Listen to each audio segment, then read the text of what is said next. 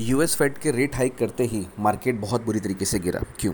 US Fed को rate hike करना था 50 बिप्स लेकिन उन्होंने रेट हाइक किया 75 बिप्स इससे इंडिकेट होता है कि इन्फ्लेशन जो है वो आउट ऑफ़ कंट्रोल है।